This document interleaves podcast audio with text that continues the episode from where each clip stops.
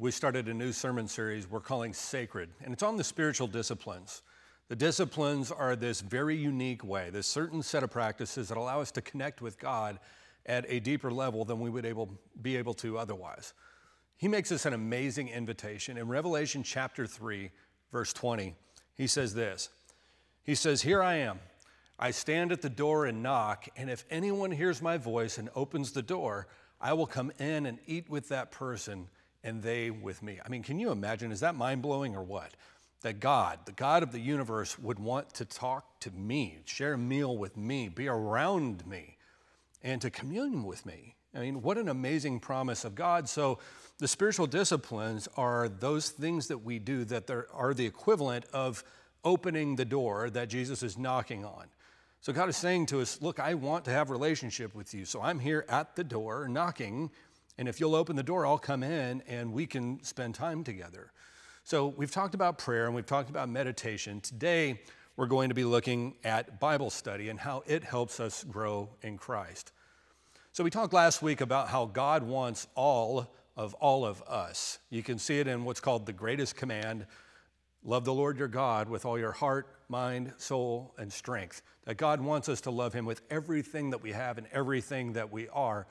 The spiritual disciplines do that. In particular, Bible study is that mind part.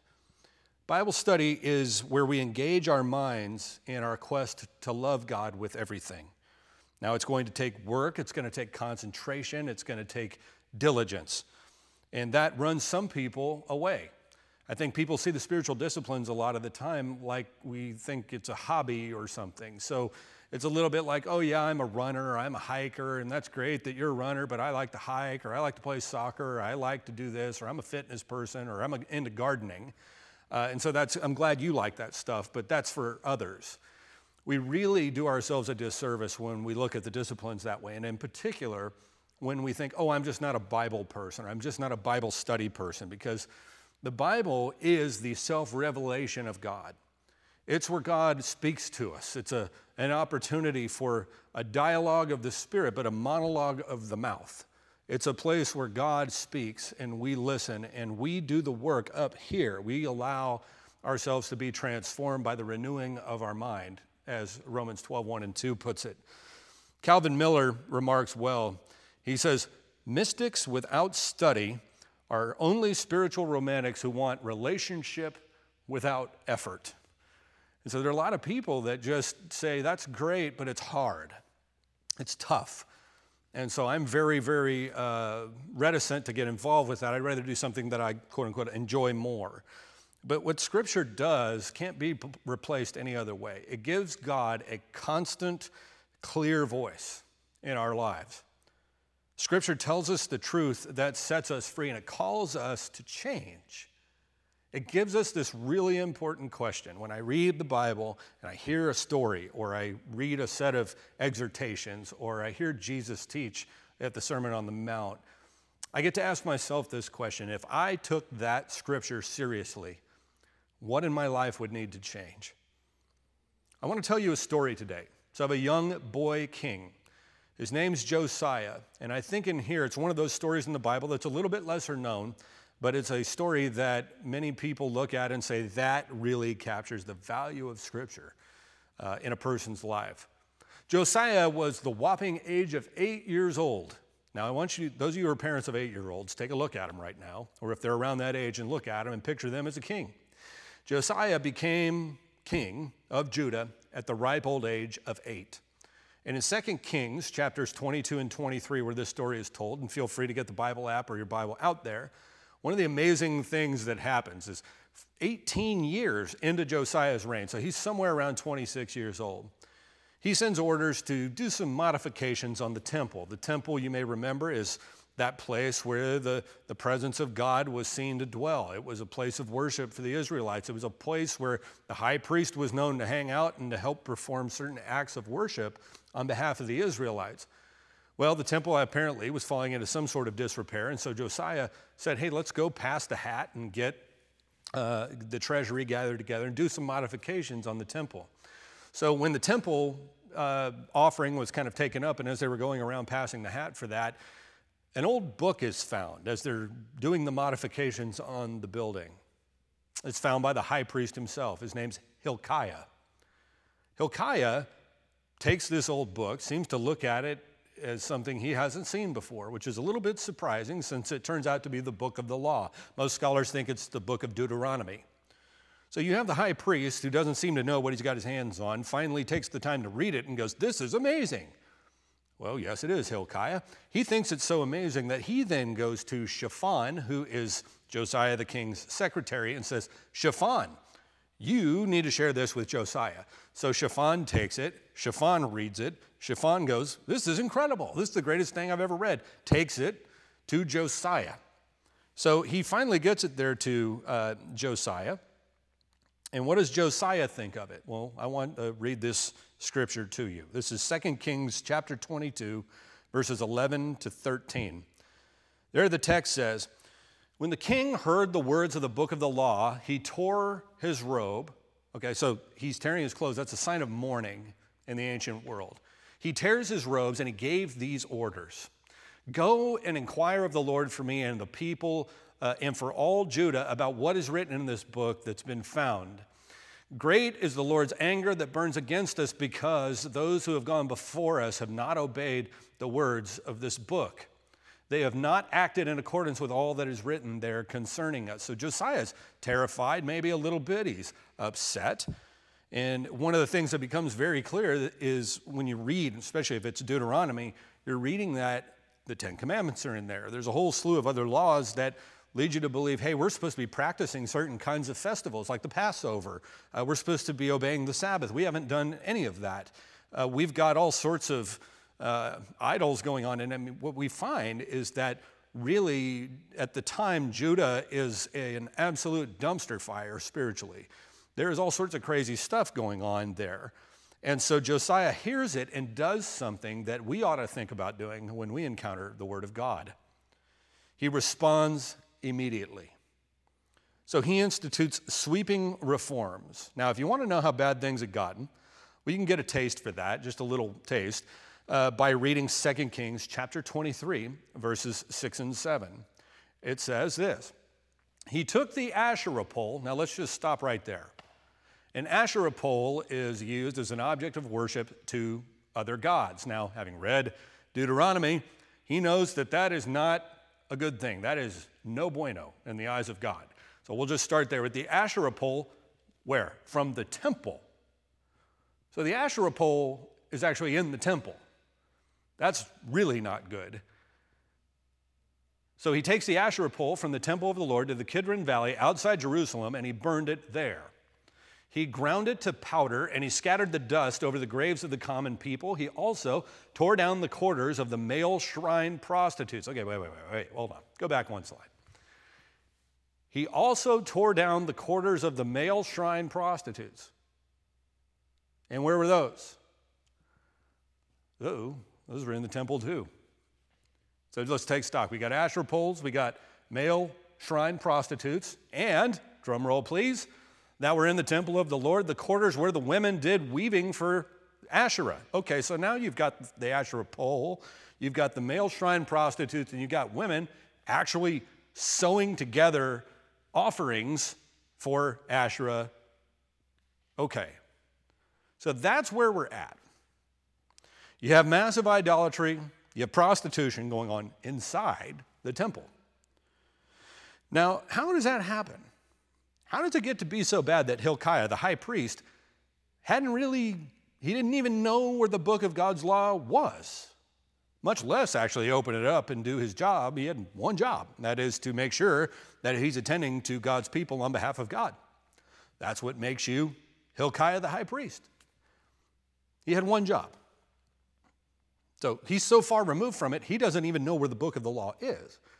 He seems surprised at how outstanding of a book it is, you know, a must read for him. And he sends it forth. And then you've got all this stuff going on inside the temple. How in the world did that happen? How did they go from having David as their king to this? How did they go from being God's chosen people, from being this place uh, where God's name was revered, a place where the temple of God Himself was built?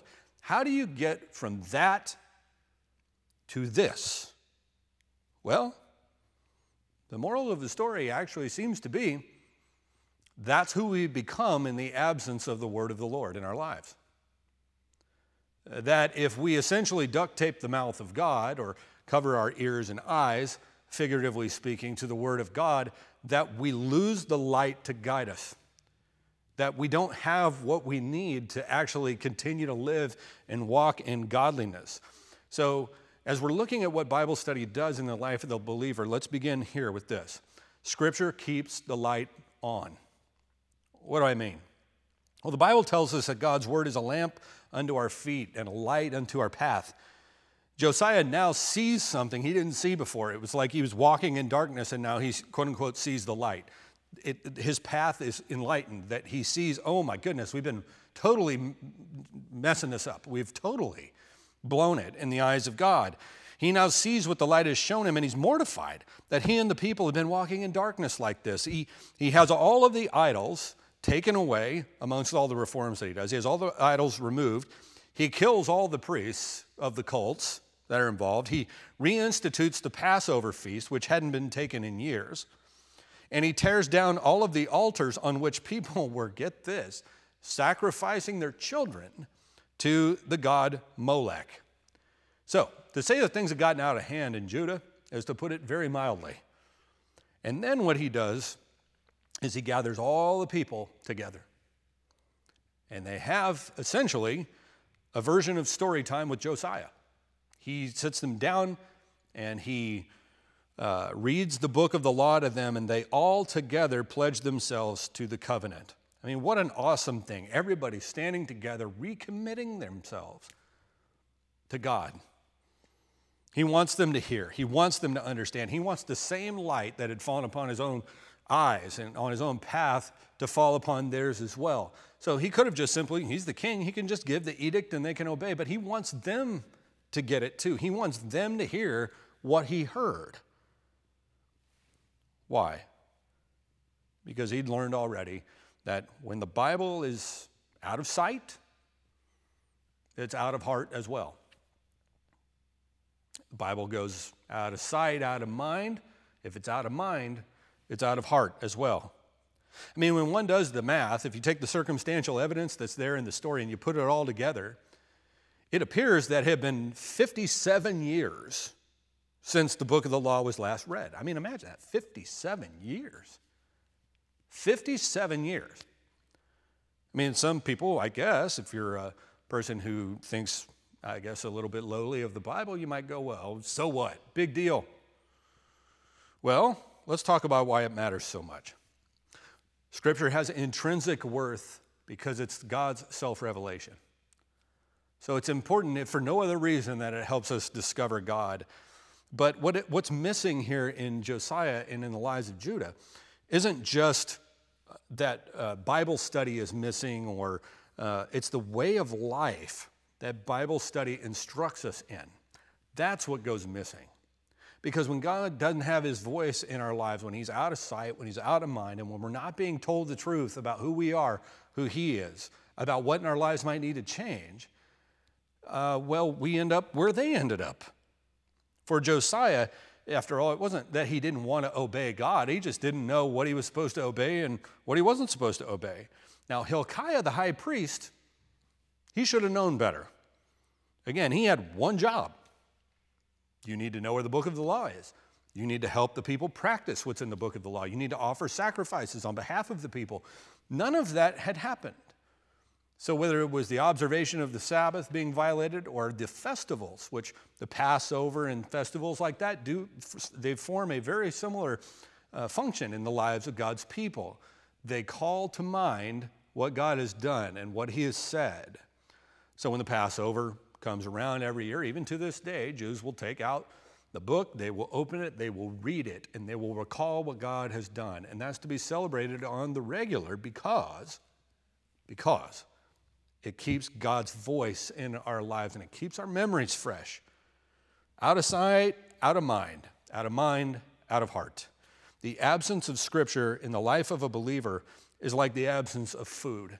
It's what sustains and nourishes our hearts. And so it's there in the Word of God, hearing it, putting it into practice, asking that ever important question if I took this seriously, what in my life would need to change? You know, you may have had that experience of getting on social media or something like that, and you see that you have a notification and it says on Facebook or some other thing, hey, you got a friend request from so and so. And you stare at it at first and you're like, huh, I think I know that guy or that gal. I haven't talked to him in 30 years. You know, and it's kind of like, oh, oh, yeah, okay, it's a little weird maybe, but I'll go ahead and do that. And you, click on it, and, and now you think you're, you're friends again, right? They're like this friend, rando, that, that you know you've met at some point in the past, but, but you haven't talked to in years, and you're kind of thinking to myself, do I still want to be friends with this person? I mean, I think a lot of people think that they can just kind of show up at the reunions, if you know what I'm saying, and, and kind of touch base with God and keep that relationship going. But as we talked about in Revelation 3, that's not really what he's after. He's after all of all of us. I mean, heart, mind, soul, strength, everything.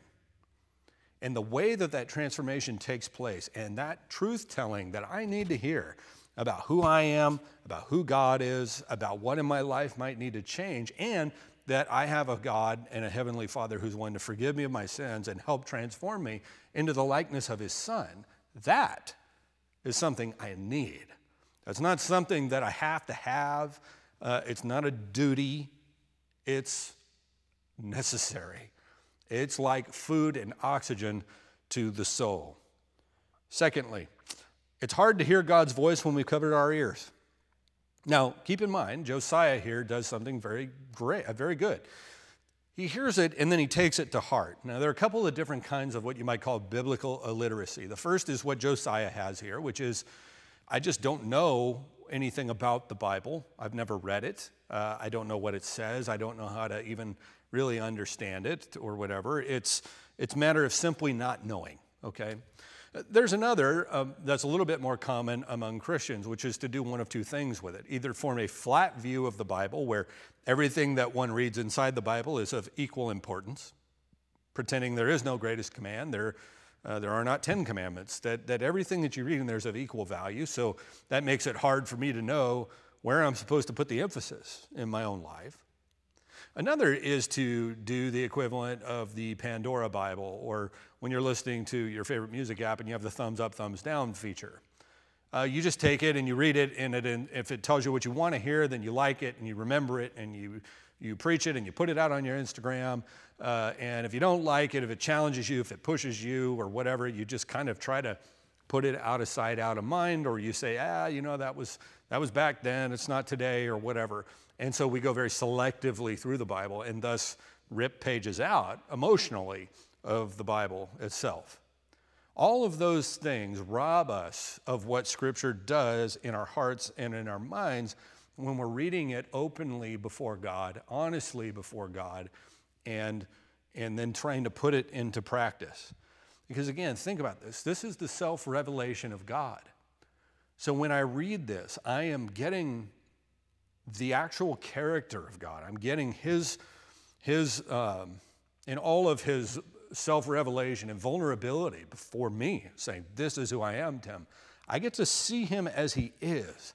And because He's altogether beautiful and amazing and good, I want to know as much of Him as I can, and I need to because He's more honest than I am, He's more righteous than I am, He's just gooder than I am. You know, Hebrews chapter 4, verse 12 says, For the word of God is alive and active, sharper than any double edged sword. It penetrates even to dividing soul and spirit, joints and marrow. It judges the thoughts and attitudes of the heart. So when you get into the Bible, don't be surprised how it might change your life.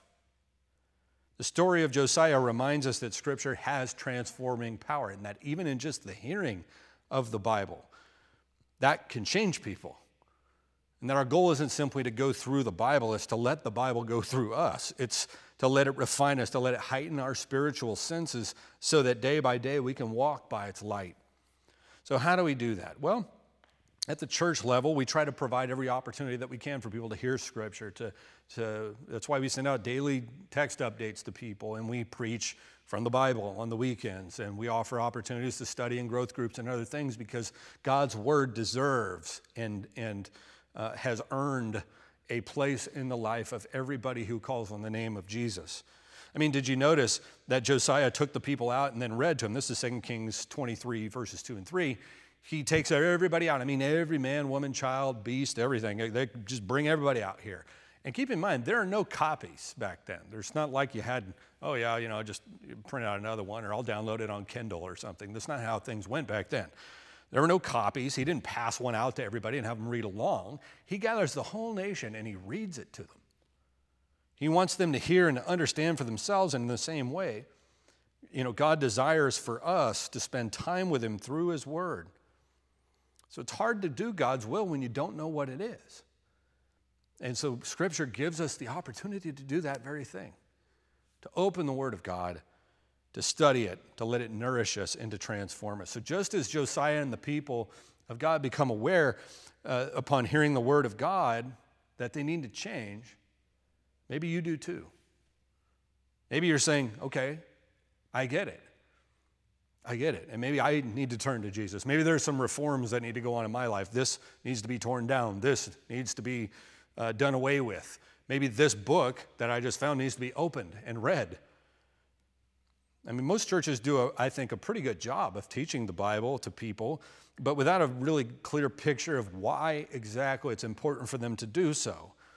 So that, you know, Christians can kind of become really dependent on this once a week feeding from the church and never really develop that discipline of self feeding, the ability to just sit down with God's word on your own and let it nourish you on a daily basis or at least very frequently.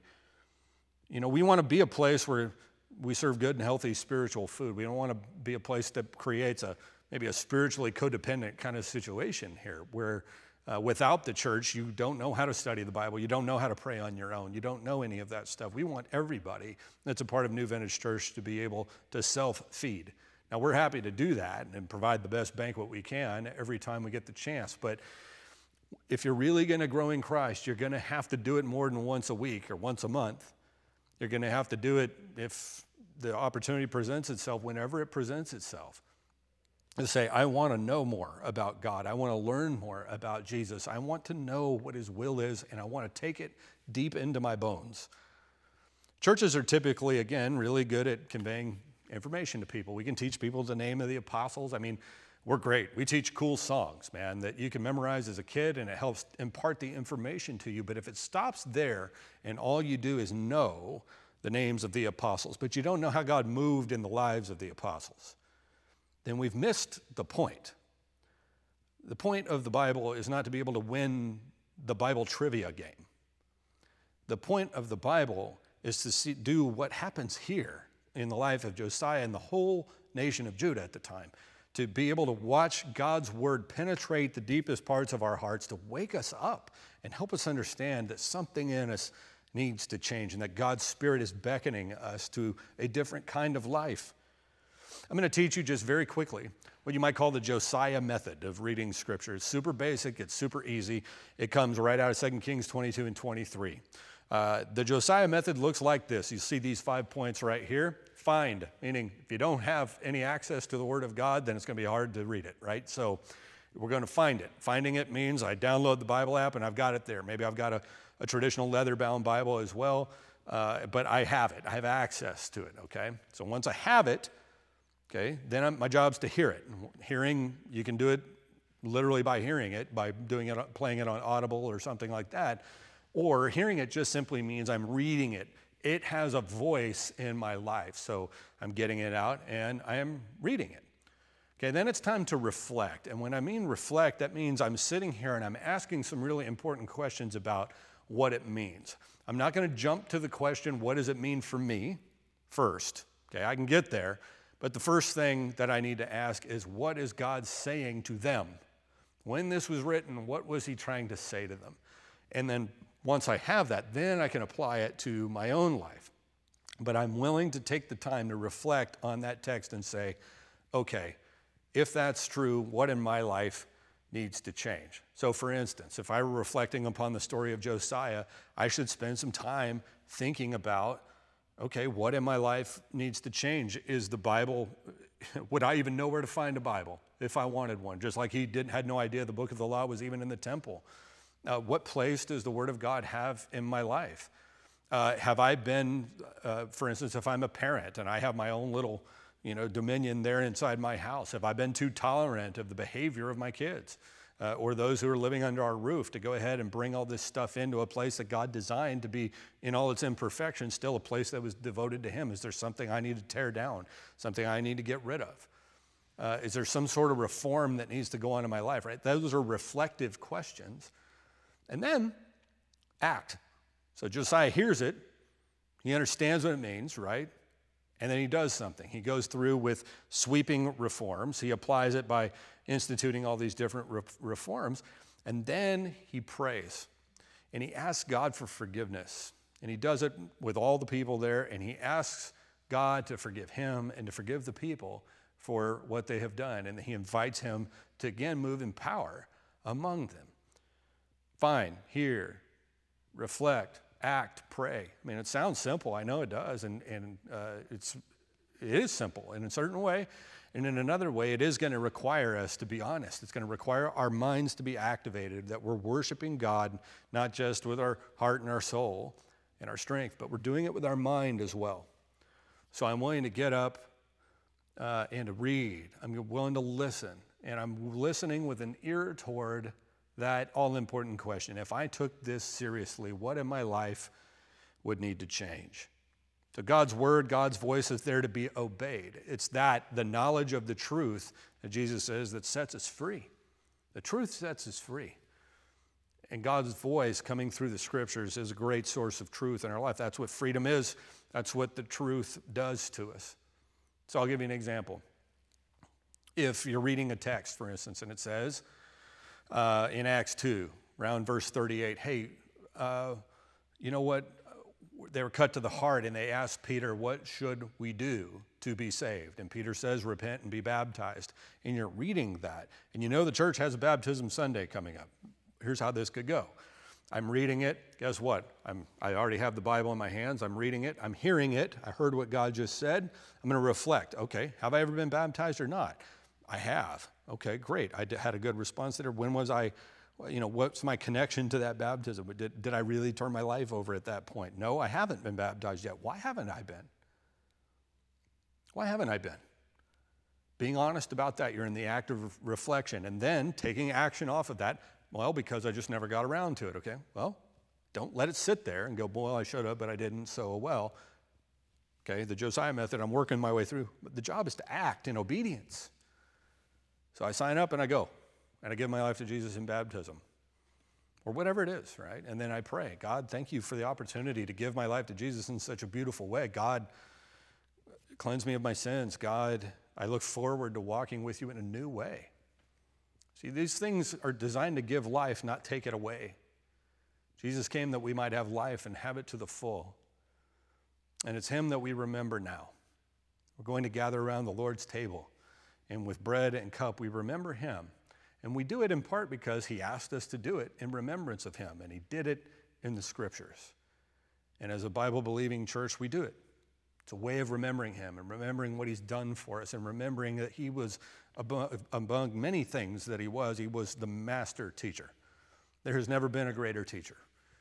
And so today, as we gather around the table, let's pray to God Lord, teach us, teach us, and open our ears and open our eyes let us pray.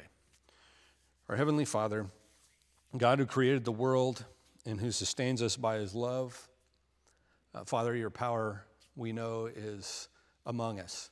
And as we remember Jesus now with bread and with cup, uh, Lord, I just want to say thank you. Thank you for revealing yourself to us in Scripture. Thank you for revealing yourself most perfectly in your Son, Jesus. And thank you, Father, for caring enough about us to want for us to open the door so you could come in and you could eat with us and that we could continue to grow in you every single day of our lives. Forgive us, Father, for putting your word out of sight and out of mind. Give it a place at the core of who we are in, in our lives. We pray this now as we take the bread and the cup. In the name of Jesus, we pray. Amen. Música